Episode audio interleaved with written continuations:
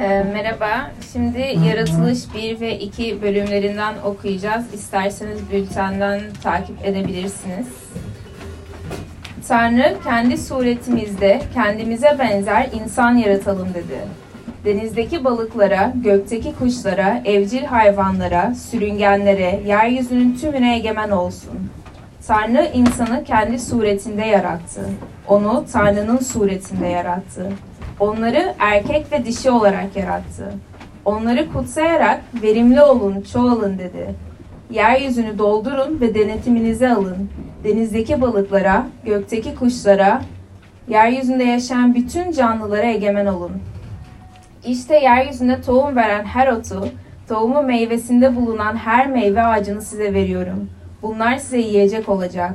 Yabanıl hayvanlara, gökteki kuşlara, sürüngenlere, soluk alıp veren bütün hayvanlara yiyecek olarak yeşil otları veriyorum. Ve öyle oldu. Tanrı yarattıklarına baktı ve her şeyin çok iyi olduğunu gördü. Akşam oldu, sabah oldu ve altıncı gün oluştu. Gökler ve yer bütün öğeleriyle tamamlandı. Yedinci güne gelindiğinde Tanrı yapmakta olduğu işi bitirdi. Yaptığı işten o gün dinlendi. Yedinci günü kutsadı. Onu kutsal bir gün olarak belirledi. Çünkü Tanrı o gün yaptığı, yarattığı bütün işi bitirip dinlendi. Rab Tanrı Adem'i topraktan yarattı ve burnuna yaşam soluğunu üfledi. Böylece Adem yaşayan varlık oldu. Rab Tanrı doğuda Adem'de bir bahçe dikti. Yarattığı Adem'i oraya koydu.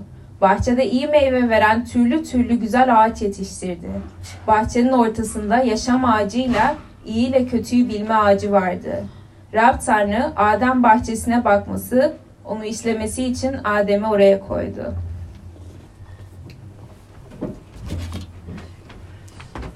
Çok teşekkürler. Herkese hoş geldiniz. Nasılsınız bugün? Karda yolunuzu bulabildiniz mi? Evet. Ama bu biraz inatçı. Yukarı çıkması lazım. Neden çıkmıyor? Hmm.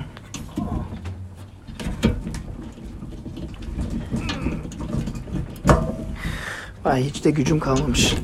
Kusura bakmayın sizi bekletiyorum. Yaşlı olunca gözlerden dolayı böyle bir şeyler olması lazım oluyor. Neyse. Um, sizi görmek çok güzel. Hoş geldiniz. Um, ruhsal arayışımıza hoş geldiniz. Biliyorsunuz biz um, ruhsal arayışımızı uh, birkaç senedir neden yapıyoruz? Çünkü farklı dünya görüşlerine sahip olan dostlarımıza, çevremize um, bir çevre yaratmak için ve bu çevrede insan ne inanırsa inanabilsin gelip beraber hayatta, hayat yolumuzda teşvik olabiliriz diye. Um, bugün uh, yönetime çağrılmışlık konumuz uh, devam ediyoruz. Ve ilk başta bir sorum olacak size. bir e, gazetede bir şey okudum ve dedi ki dünyada iki tane tür insan var dedi. İki tür insan var dedi ve birisi yaşamak için e, çalışıyor dedi. Yani yaşamak için çalışıyor. Yani aslında imkanı olsa bütün hayat boyunca istirahat edecek, e, parasını güzel şeylere harcayacak, güzel otellerde, yatlarda e, güneşlenip göbeğini kızartacak. Ve ikinci grup çalışmak için yaşıyor. Yani çalışmak için yaşıyor demek tamam bir şeyler kazanıyorum falan falan ama aslında yani e, yaşamın temelin merke, yaşamın merkezinde iş var. Um, siz hangi gruba dahilsiniz? Çalışmak için mi yaşıyorsunuz yoksa yaşamak için çalışıyor musunuz? Hiç sordunuz mu kendinize? Veya biraz daha abartılı söylemek istersem diyebilirim ki bazı insanlar istirahat etmek için çalışıyor ee, ve bazı insanlar çalışmak için istirahat ediyor. Hangi gruba dahilsiniz hiç düşündünüz mü? Ve bu metin aslında bize um, çalışmak ve istirahat etmenin önemini gösteriyor. Yani bir bir dengeyi göz önümüze boyuyor. Yani um, burada gerçekten bir ritminden bahsediyor metinde bakarsanız. Um, ritim derken um, mesela geçmiş çağlarda diyelim ki tarım uh, kültüründesiniz. Um, tarım toplumuyken ritim neden belirleniyordu? Elektrik falan yoktu. Güneşten belirleniyordu değil mi? Güneş ve aydan. Yani gündüz güneş doğunca tarlaya çıkıp çalışıyordu insanlar ve güneş batınca yine eve gidip uh, istirahat ediyorlardı. Ve bu ritim dengesini sağlıyordu insanların. Ama bugün hayatımıza baktığımızda bilmiyorum ben kendi hayatıma baktığımda bir ritim bozukluğunu fark ediyorum. Bir dengesizliğini fark ediyorum. Bilmiyorum siz de böyle bir şey fark ediyor musunuz? Yani bizim bu düzenimiz, ritmimiz biraz sıkıntılı, biraz zor. Yani eskisi gibi böyle bir güne bağlı olan bir düzen yok. Veya burada metinde diyor, görüyoruz ki 6 gün Tanrı çalıştı, yarattı. 7. günü istirahat için ayırdı. 7. günü kutsadı. Um, ve metinde bundan bahsediyor ve aslında bilmiyorum İstanbul'un ritmini düşünürsem İstanbul'un güzel bir ritmi var. Yazın e, şehir bomboş oluyor, boşalıyor. Um, insanlar İstanbul'da çalışmak için geliyorlar çünkü. Yani birçok insan bütün Türkiye'den, farklı ülkelerden İstanbul'a çalışmak için geliyor ve yazın olunca, um, üniversiteler kapanınca, um, eğitim bitince yine memleketlerine geri dönüyorlar ve Haziran Temmuz gibi şehir bambaşka bir şehir oluyor. Gördünüz mü? Farkına vardınız mı? yani hayatımızda bu ritimlere dikkat etmemizi teşvik ediyor ve bu metinden size birkaç tane fikir paylaşmak istiyorum. Mesela bir, neye çağrıldık? İkincisi, nasıl yapmaya, bu çağrıldığımız şeyi nasıl başarmaya, nasıl yapmaya çağrıldık? Ve son olarak neye ihtiyacımız var? Ve neye çağrıldığımızla başlamak istiyorum. Neye çağrıldık? Bakın Metin diyor ki çalışmaya çağrıldık diyor. Hatırlatmak isterim bu yaratılış 1 ve 2 um, daha Aden bahçesine günah girmemiş. Her şey muhteşem. Her şey Tanrı'nın tam istediği gibi, tam yarattığı gibi ve um, insanların çalıştığını görüyoruz. Um, Tanrı'nın çalıştığını görüyoruz. Ve bilmiyorum bu konu belki biraz sıkıcı mı sizin için? Ah iş iş üzerine mi du duyacağız diye ama um, tam tersi aslında bu metinde bulduğumuz şeyler çok şaşırtıcı um, ve heyecan verici şeyler. Bakın ikinci ayette diyor ki Tanrı işini bitirdi diyor. Ve belki bu metni okudunuz, belki bunları duydunuz ve sizi şaşırtmıyor ama aslında burada entelektüel olarak radikal bir fikir var.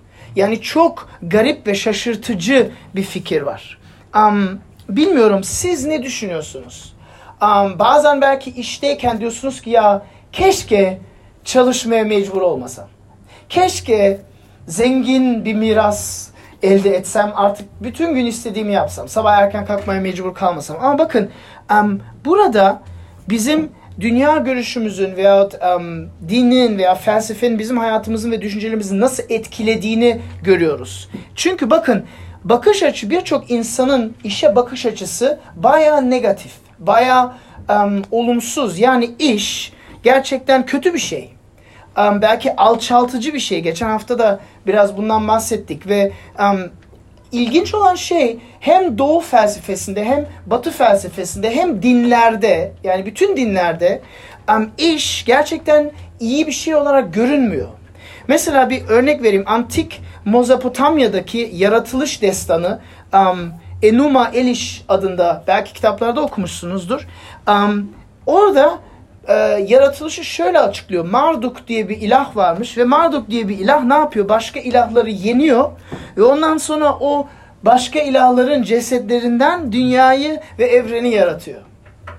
Ve sonra bütün um, başka ilahları topluyor ve onlarla sohbete geçiyor. Diyor ki um, artık bu dünyayı yarattım, bu evreni yarattım, bunu yürütmemiz lazım diyor. Ve öbür ilahlar korkuyor. Diyor ki ya dur diyor sen bunun ne kadar iş olduğunu, ne kadar güç olduğunu biliyor musun? Evreni yürütmek, dünyayı yürütmek. Bu ne kadar iş? Diyor ki yok yok sakin ol sakin ol. Sizi işe göreve almayacağım. Ben alçak bir yaratık yaratacağım ve o bu görevi alacak. Tabii kimden bahsediyor? İnsanlardan bahsediyor. Ve böylece hem insanlığın değeri farklı hem işin değeri farklı ve aman aman aman ilahlar çalışmaya mecbur kalmasın diye bir fikir var burada. Yani iş kötü.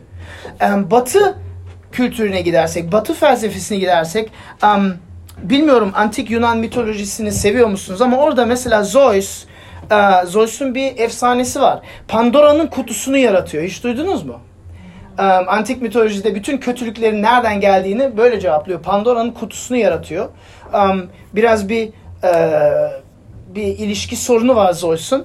Birisi onu kandırdığını sanıyor ve bunu Pandora'ya hediye ediyor ve diyor ki sakın açma bu kutuyu diyor. O kutuyu sakın açma diyor. Ve tabii ki ne olacağı, olacağı oluyor ve kutu açılıyor ve kutunun içinden bütün kötülükler çıkıyor. Bütün kötülükler çıkıyor. Sayabileceğiniz yani um, her şey.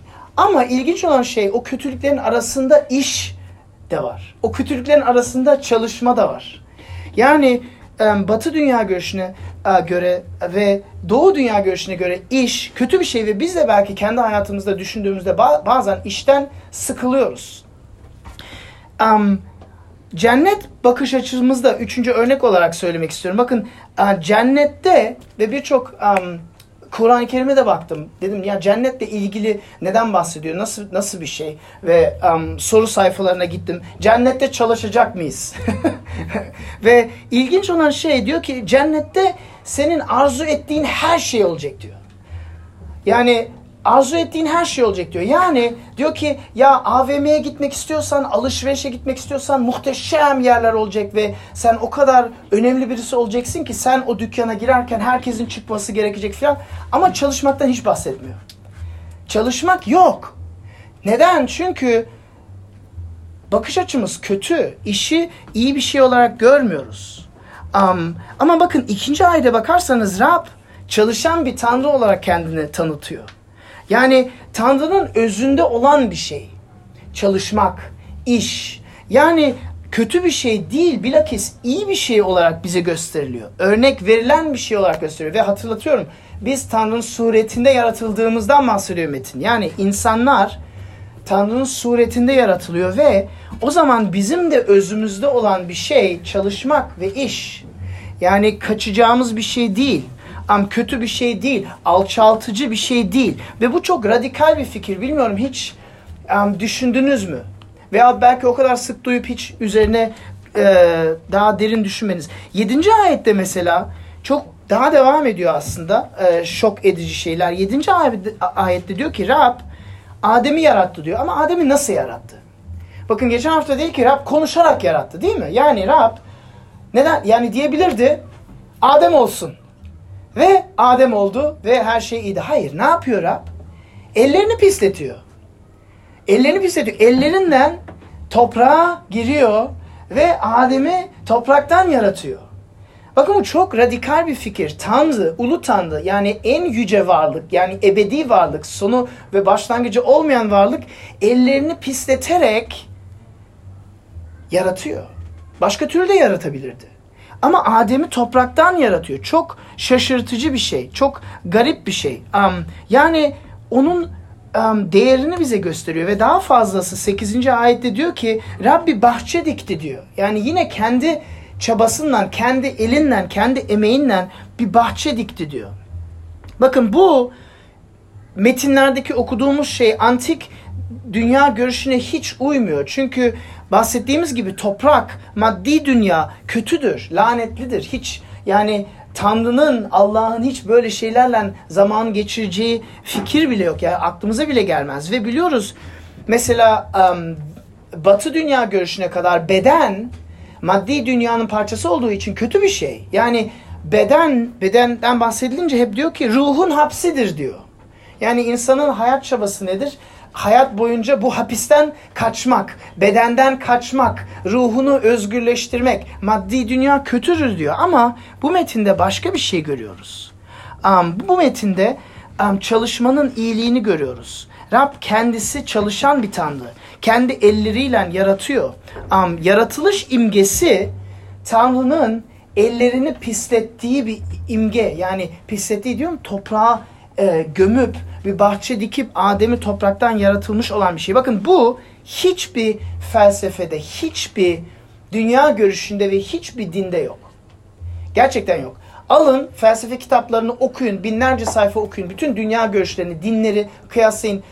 Buradaki bulduğunuz işin ve çalışmanın mükemmelliği, önemi kadar metin hiçbir yerde bulamayacaksınız. Tanrı'nın kendisi işlen e, kendini tanıttığı, çalışan bir tanrı olarak tanıttığı, özünde olan bir e, özellik olarak tanıttığı hiçbir metin bulamayacaksınız. Belki bir istisna var ve ondan kısaca bahsetmek istiyorum. Marx, Marx'ın istisna, Marx'ın örneği. Karl Marx'ı bilirsiniz 19. yüzyılda bir um, filozoftu ve uh, Marksizmi uh, yazdı ve bakın Um, dikkat ederseniz ama bu metin binlerce milattan önce binlerce yıl evvelden yazılmış. Ve Marx burada ki felsefe kitaplarına öyle geçiyor. Um, Marx burada aslında İncil'deki bir fikri alıp çalıp kendi dünya görüşünde kullanıyor.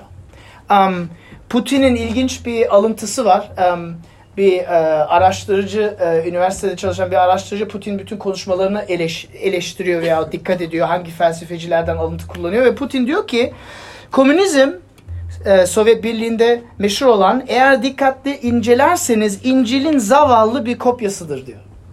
Yani oradan alıp kullanılmış bir şey. Yani Marx işin değerini İncil'den anlıyor ve kullanıyor ama temeldeki çalışmayı seven Allah'ın gerçeğini siliyor.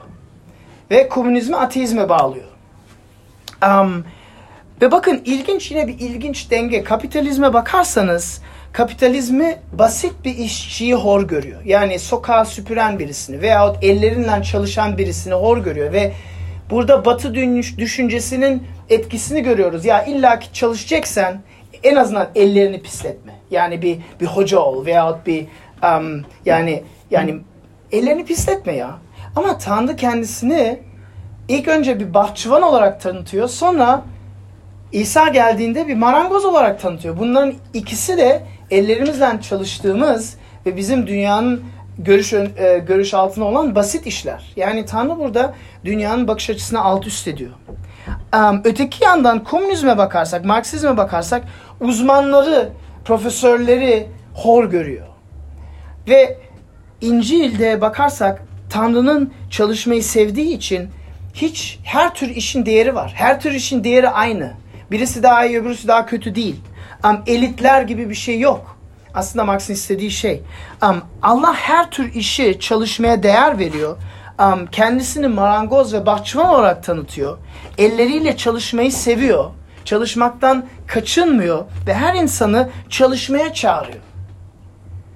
Çok çılgın bir şey değil mi? Her tür işe çağrılıyoruz ve um, cennete geldiğimizde de işimiz bitmeyecek. Çalışmaya devam edeceğiz. Um, daha güzel bir, daha az e, aksilikler olacak ama çalışmaya devam edeceğiz. Um, ve belki bu iş, belki bu şimdi biraz e, yüksek görünüyor ama um, bebeğin bezi değiştirmek de çalışmak. Annelik de çalışmak. Yani bütün bunlar çağrıldığımız olan işler. Ve hepsinin değeri çok çok yüksek. İkinci düşünceye gelin. Nasıl yapıl nasıl yapmaya çağrıldık? Yani dedik tamam neye çağrıldık anladık e, çalışmaya çağrıldık. Peki bunu nasıl yapmaya çağrıldık? Um, hangi şekilde? Bakın metinde birkaç tane ipucu var. Um, birisi içeri bak, dışarı bak ve yukarı bak. İçeri, dışarı ve yukarı. Yani e, kendine bak, çevrene bak ve Tanrı'ya bak. Yani kim olduğunu, e, hangi kabiliyetlerle, hangi armağanlarla doğduğunu e, anla ve bunu anlayarak çalış. İkinci olarak etrafına, çevrene, dünyana bak, kentine bak ve eksik olan şeyleri tamamlamaya bak. Yani eksikleri um, desteklemeye bak. Eksik olanları doldurmaya bak. Çünkü senin özel armağanların muhtemelen bir boşluk dolduruyor. Um, üçüncüsü olarak seni çağırana bak. Çünkü Tanrı çalışan bir Tanrı ve çalışmaktan hoşlanan bir Tanrı. Yani bizi, hepimizi belirli bir çalışmaya, belirli bir işe çağırıyor. Sana özel hayat çağrını e, doğuşunda veriyor ve diyor ki bunu keşfet, bunu kavra ve ona göre çalış. Ve bu üç yönergelerin hepsi önemli. Yani birisini öbüründen daha az önemli diyemeyiz. Um, daha detaylı geçmek istiyorum. Bakın 26. ayette ilkini görüyoruz. Diyor ki suretimizde yaratalım diyor Tanrı. İnsanları suretimizde yaratalım diyor ve ki egemen olsun diyor. Yani dünyaya, evrene egemen olsun diyor. Neden egemen olsun? Çünkü bakın Tanrı da egemen. Tanrı da egemen, Tanrı da e, hükümdar ve insanları da egemen olarak e, yönetime sokuyor. Bize bir görev veriyor. Yani bakın biz işimizle biz de bir şeyler yaratıyoruz. Geçen sefer bahsettiğimiz şey buradaki 7 günde 6 günde yarattığın kelime dedik ki insanlar için hiçbir zaman kullanmayan kelime dedik. Bara kelimesi hiçbir zaman insanlar için kullanılmayan bir kelime. İbranice'de sadece ve sadece ulu tanrı olarak kullanılan bir kelime ve hiçbir şeyden bir şey yaratmak demektir. Ama bakın bu metinde bile bakarsanız ikinci bir yaratılış şekli var. Mesela kutsal ruh ne yapıyor? Um, geçen hafta gördük.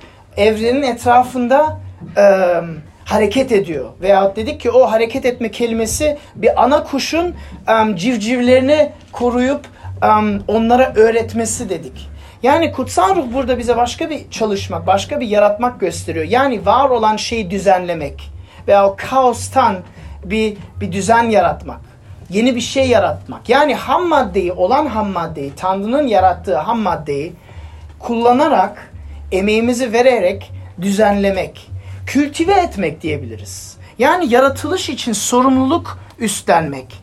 Um, ve bu kül kültür kelimesi geliyor orada. Um, ve örnek vereyim belki bir firma başlatıyorsunuz. Elinizde olan gördüğünüz e, ham maddeyi kullanarak yeni bir düzen yaratıyorsunuz. Yeni bir ürün yaratıyorsunuz. Um, ve böylece içinize verilen armağanları, kabiliyetlerini kullanıyorsunuz. Veya belki bir ressamsınız veya um, bir şey boyuyorsunuz. O zaman olan ham maddeyi kullanarak kaostan, renklerden um, şekil yaratıyorsunuz. Bir düzen yaratıyorsunuz. Heykel aynı şekilde veya bir öğretmensiniz. Olan dünyadaki olan e, bilgiyi alıp düzene sokarak öğretiyorsunuz.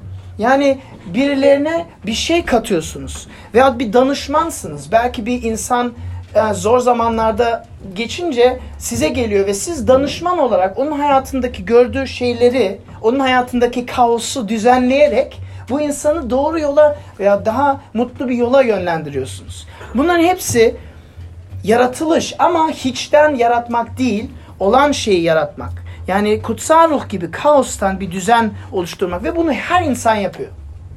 Hepimize hiç düşündünüz bilmiyorum ama her insan yapıyor. Siz bunu nerede yapıyorsunuz? Belki evinizi toplarken yapıyorsunuz. Çünkü evinizi toplamazsanız entropi kanununa göre e, her şey pislenecek, to, to, to, tozlaşacak. um, belki ailenizde yapıyorsunuz. Belki aileyi beraber tutan sizsiniz. Aileye bereket veren, ailede çatışmalarda barış getiren belki sizsiniz. Belki iş yerinizde yapıyorsunuz. Ama bunu her insan kesinlikle yapıyor. Um, alanını keşfetmemiz lazım. Kendimize, içimize bakıp Rab bize hangi kabiliyetleri verdi? Hangi alanlarda bunu yapmamız lazım? Bunu keşfetmemiz lazım. Bakın um, çalışırken um, kendimizi bilmek çok önemli. Um, çünkü bunu kullanmamız lazım. Bu kendimize verilen armağanları. İkincisi dedik ki içeri bak, dışarı bak. Yani çevrene bak. 15. ayette diyor ki um, okursanız 15. ayette diyor ki Rab Tanrı Adem'i e, Rab Tanrı Adem bahçesine bakması ve onu işlemesi için Adem'i oraya koydu. Burada iki tane görev var. Hem birisi bakım, ötekisi işletme. Bakım ve işletme. Yani bu sadece çalışmak için çalışmak değil. Ama sadece toprağa çalışıp e, kullanmak için değil. Hayır. Burada bir yetiştirme e, yetiştirme boyutu var. Um, kültüve etme boyutu var. Yönetmek, geliştirmek, sorumluluk almak, yaratılış için, kentimiz için, çevremiz için sorumluluk almak boyutu vardır. Ve kültür dediğimizde aslında bundan bahsediyoruz. Çevremizi güzelleştirmek, çevremiz için sorumluluk almak. Um, ve bakın sadece ilginç yine bir dengeye dikkatinizi çekmek istiyorum. Sadece kendimiz için değil. Bakın batı dünyalara giderseniz, batı kültürlerine giderseniz işin değeri varsa sadece kendim için, benim için çalışıyorum um, benim verim almam için, benim mutlu olmam için çalışıyorum. Doğu topluluklarına giderseniz sadece biz ailem için, çevrem için, köyüm için, mahallem için çalışıyoruz. Ama İncil burada iki şeyi de dengeye vuruyor yine. Evet, kendine bak, sana hangi armağanlar verilmiş ama çevrene de bak hangi eksikler var. Ve ikisi de önemli. İkisini de dengeye tutmak lazım um, toplum için nasıl yararlı olabilirim? Başkalarını nasıl düşünebilirim? Um, bana verilen uh, özellikleri nasıl başka insanlar için bir bereket olarak kullanabilirim? Yani sadece kendimizi tatmin etmek için çalışmıyoruz. İnsanlara, çevremize bir yardımcı olan, destek olan bir yönden dolayı çalışıyoruz. Yani diyebiliriz ki ortak bir yarar var. Onun için çalışıyoruz. Bir ortak yarar var. Ve um, bunu yapıyor muyuz? Hayatınızda? Bunu işinizde çalışırken nerede görüyorsunuz? Um, belki çok iyi para kazanıyorsunuz. Belki başarılısınız. Ve bu çok güzel bir şey. Etrafınızdaki, çevrenizdeki eksiklikleri nerede gözüm, gözünüze alıyorsunuz? Nerede yapıyoruz? Çünkü aşırı önemli. Um, çağrımızın önemli bir parçası sorumluluk almak, yönetim üstlenmek. Um, ve bakın burada belki başarılı olduğumuzda yine bir tehlike var. Metin biraz uyarıyor. Çünkü um, dikkatinizi çekmek isterim. Bazen başarılı oluyoruz ve diyoruz ki ya bunu ben yaptım. Bunu ben başardım. Bak sıfırdan bu şirketi, bu firmayı ben kurdum ve şimdi sıfırdan 50 kişi çalışıyor. Orada 100 kişi çalışıyor. Ama bakın bunu sakın dememiz lazım. Çünkü bize verilen armağanları kim verdi? Biz onlarla doğduk mu? Paulus şöyle diyor 1. Korintiler 4.7'de diyor ki seni başkasından üstün kılan kim? Tanrı'dan almadığın neyin var ki? Madem aldın niçin almamış gibi övünüyorsun? Yani burada bir Tanrı bütün her şeyi yaratıyor. Ham maddeleri yaratıyor. Bize hazır ediyor. Ve bizi de yaratıyor. Ve bizi de e, kabiliyetlerle, armağanlarla bereketliyor. Yani bir şey başardığımızda Rabbi övmemiz lazım. Kendimizi değil, kendi başarımız değil. Um, çok muhteşem bir örnek bir vaizin e, e, birkaç sene evvel duyduğum şey dedi ki sen kendinden çok eminsen bir düşün dedi. Um, 10. yüzyılda dağ başında köyde doğsaydın aynı başarıları elde edebilir miydin? 10. yüzyılda um, dağ başında bir köyde otursa, e, doğsaydın um, hayır edemezdin. Çünkü yani o zaman yazılımcılık yoktu. O zaman e, bilim yoktu. Yani hangi zamanda, nerede doğduğumuzu, hangi aileye doğduğumuzu Rab belirliyor ve bu bizi çok alçak gönüllü kılması lazım. Çünkü karşımızdaki insan belki bizim başarılara sahip değil ama belki ona Tanrı başka fırsatlar verdi. Bizim verdiği fırsatları vermedi. Büyük bir eşitlik var. Um, ve bütün bunları metinde görüyoruz. Son olarak dedik ki içeri bak, dışarı bak, yukarı bak. Yani Tanrı'ya bak. Um, yukarı bak derken kendini ve etrafına bakmak yetersiz. Yani yaratılmış çağrımız var. Um, biz de yerimizi bulmamız lazım. Ve bu bazen seneler uh, isteyen bir şey. Yani bir yapboz yapmak gibi bir şey. Bilmiyorum uh, Aralık geldiğinde uh, bizim ailede bazılarımız ben değil ama yapboz yapmaktan böyle bin parçalık yapboz yapmaktan çok e, heyecanlanıyor, çok seviyorlar. Ve böyle iki saat arıyorsun. Oraya mı uyuyor? Bazen biz de böyle arıyoruz hayat boyunca. Um, kendimden biliyorum. Mesela ilk önce araştırmacı olarak çalıştım. Fizikçi olarak çalıştım. Um, laboratuvarda yalnızdım. Ve sonra dedim ya ben mutlu değilim. Neden mutlu değilim? Maaş aldığım iyi. Um, Birçok şeyler yapıyorum ama ben daha fazla insanlarla çalışmam lazım. Beni Rab öyle yönlendirmiş. Bu sefer laboratuvardan eğitime daha fazla yöneldim. Daha fazla eğitim vermeye başladım. Um, bu seneler isteyen bir şey. Um, ve kendimizi böyle keşfediyoruz. Um, sonra eğitimde üniversiteden daha genç öğrencileri yönlendirdi. Çünkü daha orada daha fazla bir çağrılmışlığımı hissettim. Yani içimize bakıyoruz, dışımıza bakıyoruz ve yukarıya bakıyoruz. Tanrı bizi neye çağrıldı? Um, ve keşfetmek zaman alır. Um, yani evvelden de kabiliyetlerimizi keşfetmek lazım ama çevremize destek olmamız lazım. Bir de işe bakış açımız değişiyor. Tanrı boyutunu işin içine kattığımızda. Um, size bir örnek vermek istiyorum. John Coltrane'i bilen var mı? Tamam çok iyi. Jazz tanıyıcıları. John Coltrane um, muhtemelen 20. yüzyılın en iyi saksofonistlerindendi. Muhtemelen yani çok meşhur Miles Davis'in e, grubunda çaldı. Muhteşem e, plaklar çıkarttı. Zengindi, ünlüydü ve çok mutsuzdu. Çok mutsuzdu. Um, 1957'de John Coltrane iman etti. Ve iman ettiğinde kendi işine bakış açısı 180 derece değişti. Ve hayatı değişti. Um, birdenbire şöyle ifade etti kendini. Ben iyilik yapmaya, insanları mutlu etmek için çalıyorum. Ben bunun için çağrılmışım dedi. Ve Rabbin çağrısı hayatımdaki lütuf sayesinde verilen ayrıcalık saksofon çalabilmek, besteler yazabilmek dedi. Um, ve Rabbi böylece övebilmek dedi. Bakın 1964'te en meşhur albümü çıktı A Love Supreme. Uh, muhteşem Bir aşk ya sevgi.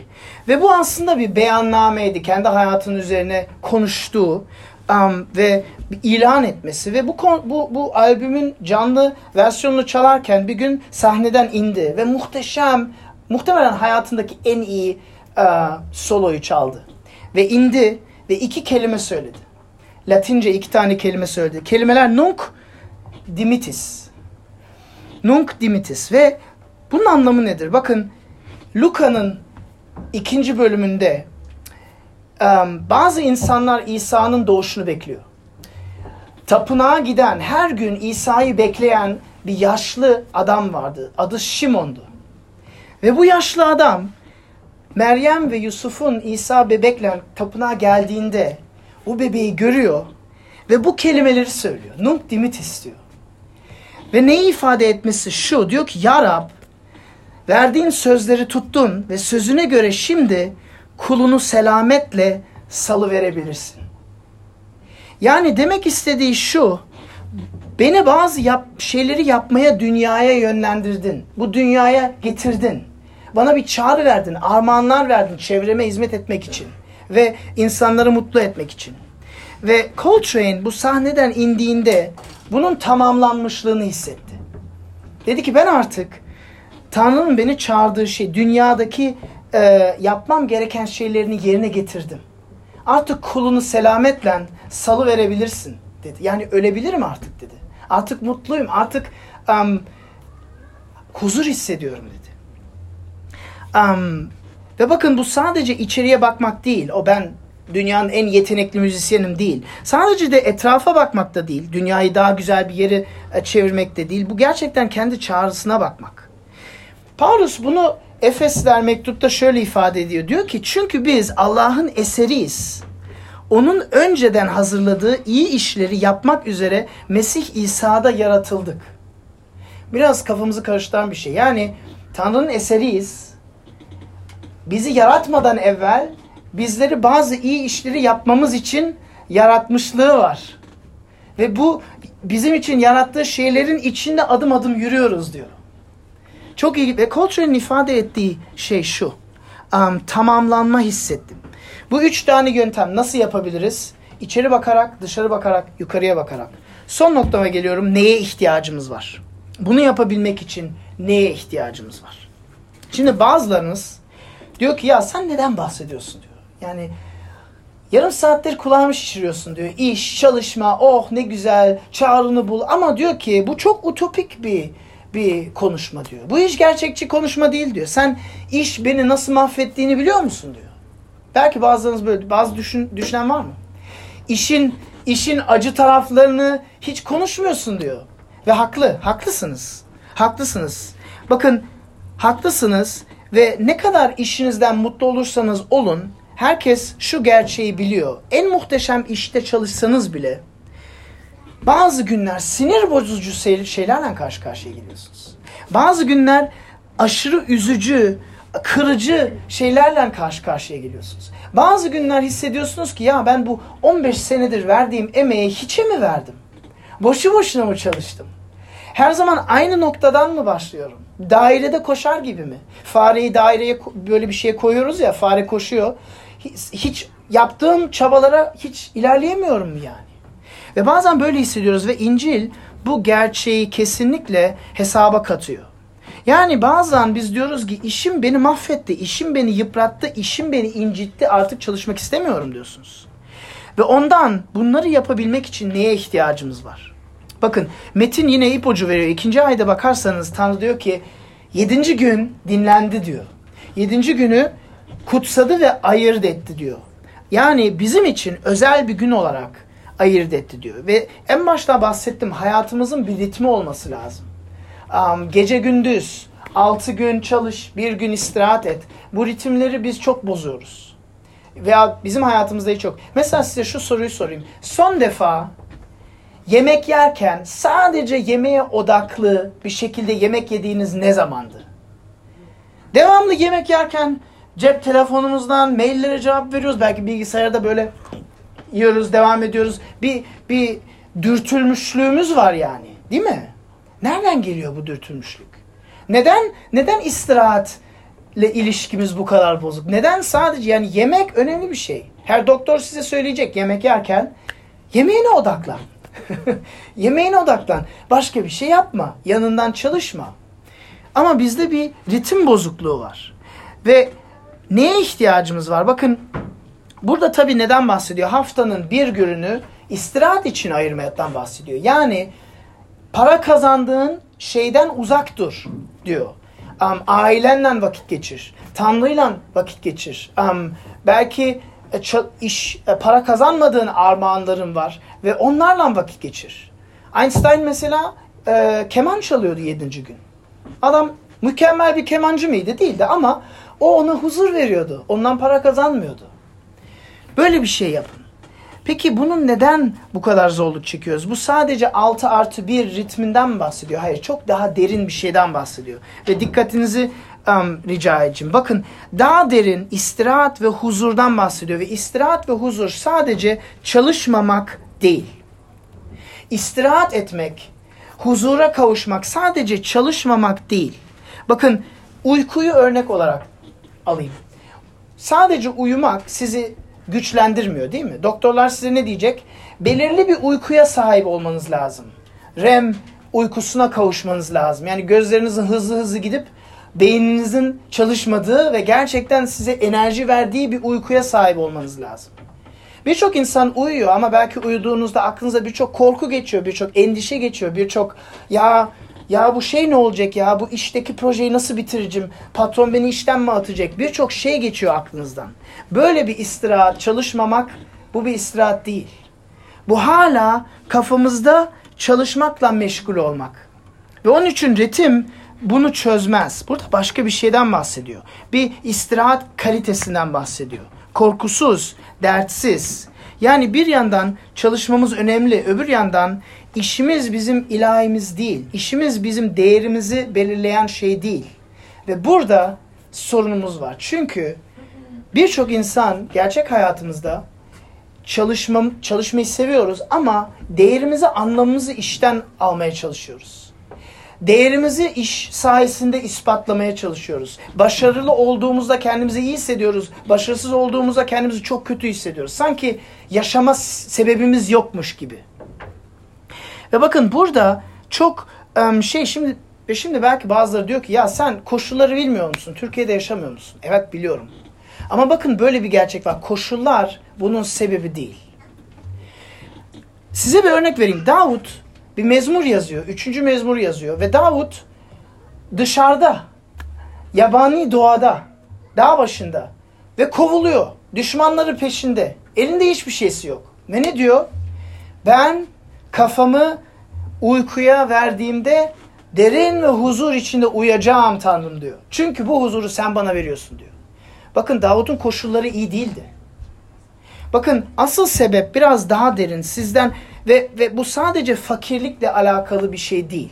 Fakirlik var kötü ve ona karşı e, çaba göstermemiz lazım. Hep hepimiz. Evvelden bahsettim. Um, koşulların olumsuz olmasından bunu çözmüyor. Bakın Zengin insanlara bakın. Ünlü insanlara bakın. Bizim gibi sıkıntıları yaşamayan insanlara bakın. Onlar mutlu mu? Bakın Joe Coltrane'den bahsettim. Dedim ki çok ünlü, çok meşhur bir müzisyendi ve çok mutsuzdu dedim. Esrar kullanıyordu, uyuşturucu kullanıyordu. Muhtemelen bir sene sonra öleceğini zannediyordu herkes. Ve etrafındaki birçok müzisyenler öldü. Charlie Parker mesela. Birçok müzisyenler öldü, birçok müzisyenler esradan kurtulamadı. Bunun başka bir daha derin bir şey var. Size bir alıntı getirdim. Madonna'nın bir alıntısını getirdim. Madonna bir e, Vogue dergisinde şöyle diyor. Diyor ki ne zaman başarılı olsam kendimi özel bir insan gibi hissediyorum. Fakat bu kalıcı bir şey değil. Ve tekrar kendime sıradan ve önemsiz birisi gibi bakmaya başlıyorum. Bu döngüden kaçamayıp tekrar tekrar aynı şeyleri yaşamaya devam ediyorum. Benim hayattaki dürtüm önemsiz olmanın korkunç korkusundan geliyor. Değerli biri olduğumu kanıtlamam lazım. Bakın bu kadın, bu sanatçı kendini çok derin bir şekilde anlamış. Belki bizden çok daha derin bir şekilde anlamış. Diyor ki benim çalışmam sadece çalışmak değil. Benim müzisyen olmam sadece müzik yapmak istemem değil. Benim müzik yapmam çünkü değerimi, anlamımı hayatımın e, hissiyatını oradaki başarıdan almam demektir. Ve bunu yaptığımızda hayatımızın dengesi bozuluyor ve bu çok ağır bir yük. Bu çok ağır bir yük. Ve bu sadece müzisyenlerin yaşadığı bir şey değil. Belki her işte yaşadığımız bir şey. Peki çözümü nedir? Bakın çözümü çözümü nedir? Allah yedinci gün coşarak bitti, tamamlandı diye çağırdığını biliyorsunuz. ilan ettiğini biliyorsunuz. Ve sonra istirahat ettiğini biliyorsunuz. Çünkü yaratılışın bitmişliğini kutladığını biliyorsunuz. Binlerce yıl sonra Tanrı ikinci defa tamamlandı ifadesini kullanıyor. Hiç dikkatinizi çekti mi? Ama bu sefer yaratılıştan sonra değil. Bu sefer çarmıhtayken tamamlandı ifadesini kullanıyor. Tamamlandı ifadesini kullanıp ne ifade ediyor? Diyor ki insanları senin huzuruna ve istirahatine kavuşturabilmek için bir yol açtım. İnsanların huzursuzluğunu, mutsuzluğunu alabilmek için bir armağan çalışıp elimde elde ettim. Ve bakın çarmıha baktığımızda İsa'nın bizim için ne yaptığını görüyoruz. Çarmıhta İsa kendini feda ediyor. Mükemmel belki dün insan tarihinde tek günahsız insan. Her zaman sadece iyilik yapmış olduğu, içine bakıp dışarı bakıp yukarı bakmış, çalışmış, hep başkalarına hizmet etmiş olan insan çarmıhta kendini feda ediyor. Çarmıh aslında İsa'nın işinin zirve noktası diyebiliriz. Çünkü bizi kurtarıyor. Bir kurtuluş yolu açıyor. Ve bizi kendine çağırıyor. Bakın çarmıhta iki şey görüyoruz. Bir, itiraf etmek istemediğimizden durumumuz çok daha çaresiz ve biz çok daha berbat varlıklarız. Günahkarız. Ama aynı zamanda da hayal ettiğimizden daha fazla Rab tarafından değer verilmiş, onaylanmış ve sevilmişiz. Ve bu ikisini birleştiriyor. Ve buna biz müjde diyoruz. Yani Rabbin günahına karşı bir ciddiyet görüyoruz. Çünkü biliyoruz ondan kaçıyoruz, onu kabul etmiyoruz. Ama aynı zamanda da Rabbim buna rağmen bizi sevmesini, bizim koşulsuz sevgisini görüyoruz. Ve ondan tamamlandı diyor. Bakın iki tane yaratılış görüyoruz. Birisi yedinci gün, ikinci yeni yaratılış çarmıhta tamamlanıyor. İsa bütün her şeyini bitiriyor ve bize bir kurtuluş yolu sunuyor. Bakın Coltrane de Madonna gibiydi evvelden. O da kendini hiçbir anlam oluşturmak için çalışıyordu ama sonradan anladı. Kendimi ispatlamam lazım değil. Değerimi müzikte bul bulmam lazım değil. Değerimi Rab'de buluyorum. O bana veriyor. O benim için öldü. Um, ve bize bu yolu sunuyor. Madonna gibi müziğimizi sadece kendimiz için yapmamızdan özgür kılmak istiyor. Kendi işimizi sadece kendimiz için yapmamızdan özgür kılıyor. Aşırı yükü hissediyorsak vermemizi kılıyor. Ve bakın İsa Mata 11'de şunu şöyle söylüyor sonra bitir, bitireceğim.